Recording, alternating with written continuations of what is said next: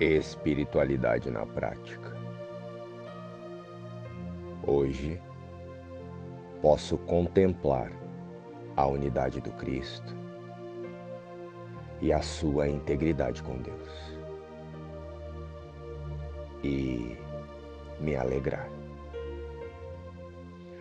E cientes disso, vamos pedir ao Espírito Santo, a voz que fala por Deus e por nós, que nos deixe óbvio apenas o seu plano para o reconhecimento total dessa unidade na mente do Filho de Deus. Então agora pergunta-lhe muito especificamente: O que queres que eu faça?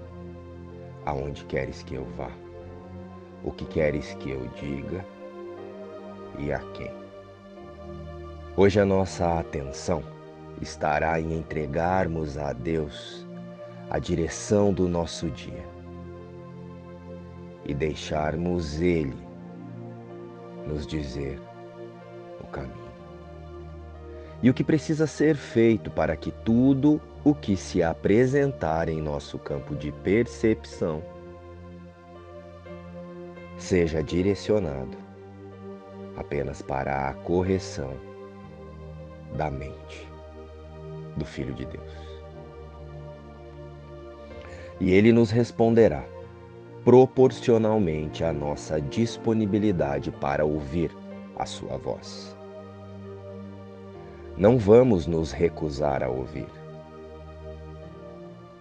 O convite é soltarmos o controle das cenas nas mãos do Espírito Santo.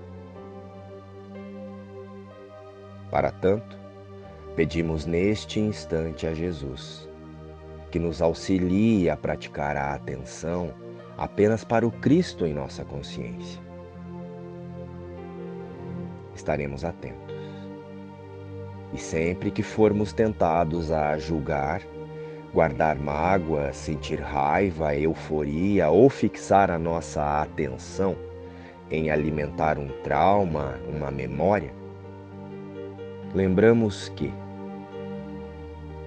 guardar mágoas é o oposto do plano de Deus para a salvação. E só o plano de Deus funcionará. A minha felicidade e a minha função são uma só. Deus só me dá felicidade. Ele me deu a minha função. Portanto, a minha função tem que ser a felicidade. A minha felicidade e a minha função são uma só. A minha felicidade e a minha função são uma só, porque ambas me foram dadas por Deus. Não levarás mais de um minuto, provavelmente menos, para repetir essas palavras lentamente e pensar um pouco sobre elas ao dizê-las. Luz e paz.